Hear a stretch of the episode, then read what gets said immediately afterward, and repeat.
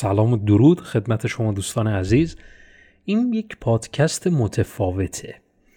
میخوام راه حل ترسیدن از دریافت پروژه رو بگم. مگر دریافت پروژه هم ترس داره؟ بله ترس داره. الان میخوام بهت بگم که این ترس از پروژه میدونی چه وقتاییه؟ موقعی که شما با یه کارفرمایی طرف هستی که کارفرمای محترم به شما میگه که من میخوام این پروژه رو برای من انجام بدی، میخوام این دستاورد رو در نهایت داشته باشه برای من و توی این مدت زمانم میخوام بهم تحویلش بدی و کار رو به انجام برسونی. در همچین مواقعی هستش که ما شاید به دلیل موارد مالی اون پروژه رو قبول بکنیم.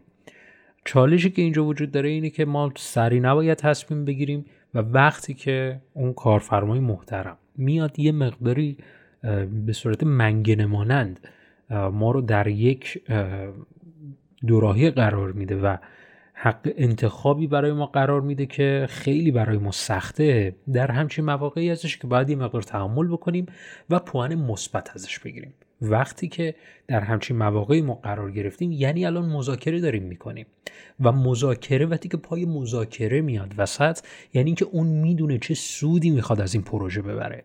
پس شما هم میتونید منافع خودتون رو در نظر بگیرید و بهش بگین و در مذاکره بتونید یه امتیازهایی رو از آن خودتون بکنید که باعث بشه که در این دریافت پروژه سودمند باشه برای شما در اصل و دیگه برای این دریافت پروژه دیگه ترسی نداشته باشیم.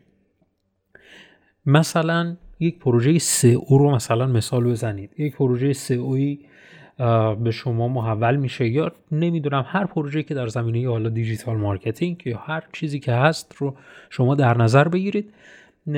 این پروژه رو وقتی که میخواد به شما محول بکنه همونطور که گفتم در یک مدت زمان این رو میخواد از شما و در نهایت هم یک دستاورد مشخصی هم میخواد این داشته باشه. کاری که ما باید انجام بدیم اینی که دو تا عامل رو هیچ وقت در کنار همدیگه برای اون پروژه در نظر نگیریم و باید سعی کنیم ما در مذاکره به کارفرما حق انتخاب بدیم که یکی از این دو رو انتخاب کنه.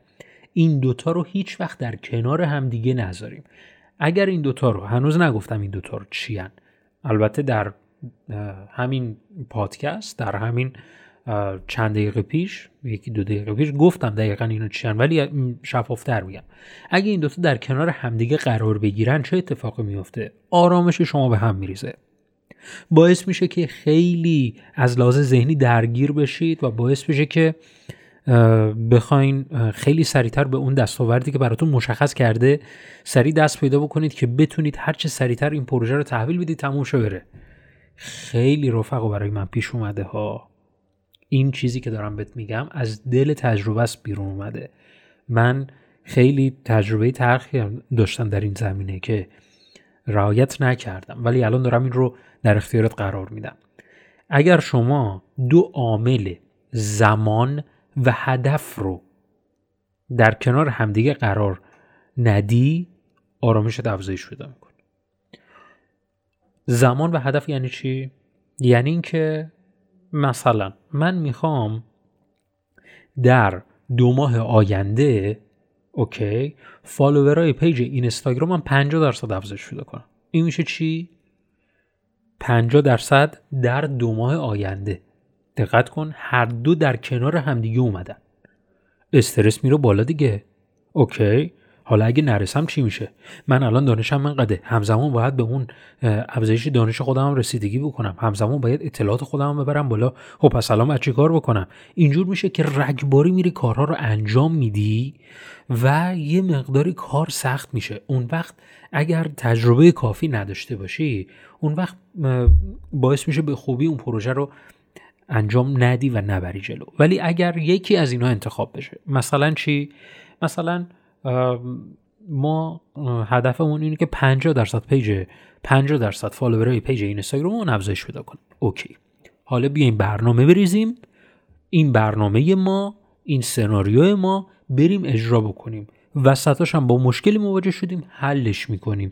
حالا میخواد این یه هفته زمان بگیره که ما به اون 50% برسیم. میخواد به حالا مثلا ممکنه یه مقدار بیشترم طول بکشه. دقت کن، شاید الان تعجب کنی مگه میشه ما زمان تعیین نکنیم؟ آره میشه زمان تعیین نکنی. شما وقتی که اولویت اولت انجام اون کاریه که قبول کردی و بر اساس بودجه‌ای که میخواد به شما بده، طبیعتاً میتونی اون رو در اولویت اول یا دوم یا سوم خودت قرار بدی که مستمر هی پیگیرش باشی که به اون هدفش برسه. پس چه بسا این هدف 5 روزه برسه، 10 روزه برسه. پس شما بر اساس یکی از 2 پارامتر هدف و زمانی که کار رو میبری جلو. منظور از پارامتر زمان یعنی چی؟ یعنی این که شما در نظر میگیری، بهش میگی که یعنی کارفرما اینجور هدف برنامه‌ریزی میتونه انجام بده که در 1 ماه آینده تمرکز ما رو افزایش فالووره. باید چی کار انجام بدیم؟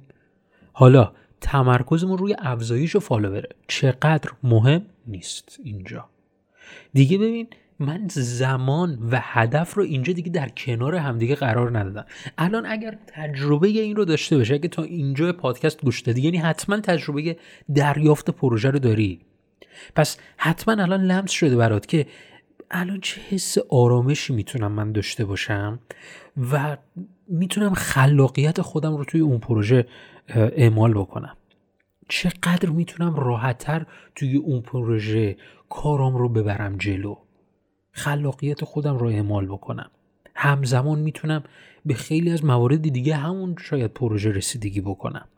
ولی وقتی که من زمان و هدف رو در کنار همدیگه قرار میدم، استرس اینجا میاد وسط، مسائل دیگری میاد اینجا وسط و منو دچار مشکل میکنه. پس پیشنهادی که دارم اینه که اگر با یک کارفرمایی وارد مذاکره میشی، خیلی شفاف و روشن بهش بگو که یا زمان رو اولویت خودتون قرار بدید یا هدف رو. میخوای کدومی که از اینا در اولویت اول شما قرار داره؟ من بر اساس یکی از این 2 اولویت میتونم باهاتون همکاری بکنم. یا براتون مهمه که به چه هدفی برسید، یا براتون مهمه که در چه مدت زمانی چه کار مشخصی انجام بدید. این 2 تا یکی از این 2 رو باید انتخاب کنید. پس شما با ارائه این پیشنهاد و مجاب کردن اون شخص که این باعث میشه که خودتون نتونسته باشید در شرایطی باشید که به درستی کار رو انجام بدید، این شما رو زیر سوال نمیبره. شاید مثلا یکی از کارفرما خیلی مستقیما بیاد بگه خب معلومه که زمان برای ما مهمه، بدون هدفم که نمیتونیم فعالیت بکنیم. خب پس شما چه حالا کننده کاری هستید که نمیتونید این 2 تا رو در کنار همدیگه قرار بدید؟ این چیزایی هستن که ذهن اون شخص اطلاعاتی راجع به انجام کار وقتی که نداشته باشه، همچین چیزی به ذهنش میرسه. پس شما در این جایگاه باید برید تو فاز مجاب کردن طرف مقابل که کارفرمای محترم مجاب بشه که آره نه، این انجام کار ممکنه زمان بگیره. شما فرض کنید این مثال رو میتونید به مخاطب بزنید، میتونید این مثال رو به اون کارفرما بزنید. شما یخچال منزلتون خراب میشه، تعمیرکار میاد میگه که خب اینجا یه مشکلی براش پیش اومده و بعد بره حالا ببریم شرکت و در شرکت هم نمیدونیم چقدر طول میکشه ولی روش کار میکنیم، ولی زمان میذاریم و داریم روش کار میکنیم که به هر حال مشکلش حل بشه. اوکی، حالا شما اونجا تحمل میکنید یا میگید که نه من با تو کار نمیکنم، بذار برم به یکی بگم که هم زمان برای من تعیین بکنه هم یه دستاورد مشخصی داشته باشه؟ گرفتی چی شد؟ پس اگر در همچین منگنه‌ای باز قرار گرفتی، با این مثالی که میتونی به کارفرما بزنی، میتونی کاری بکنی که فرد مجاب بشه و متوجه بشه نه من باید یکی از اینا رو انتخاب کنم و به احتمال خیلی زیاد هدف رو انتخاب میکنه اگر فرد حرفه‌ای باشه. امیدوارم از این پادکست لذت برده باشی.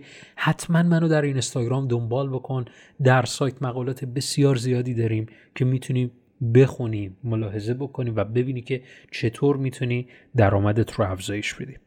فعلا خدا نگهدار.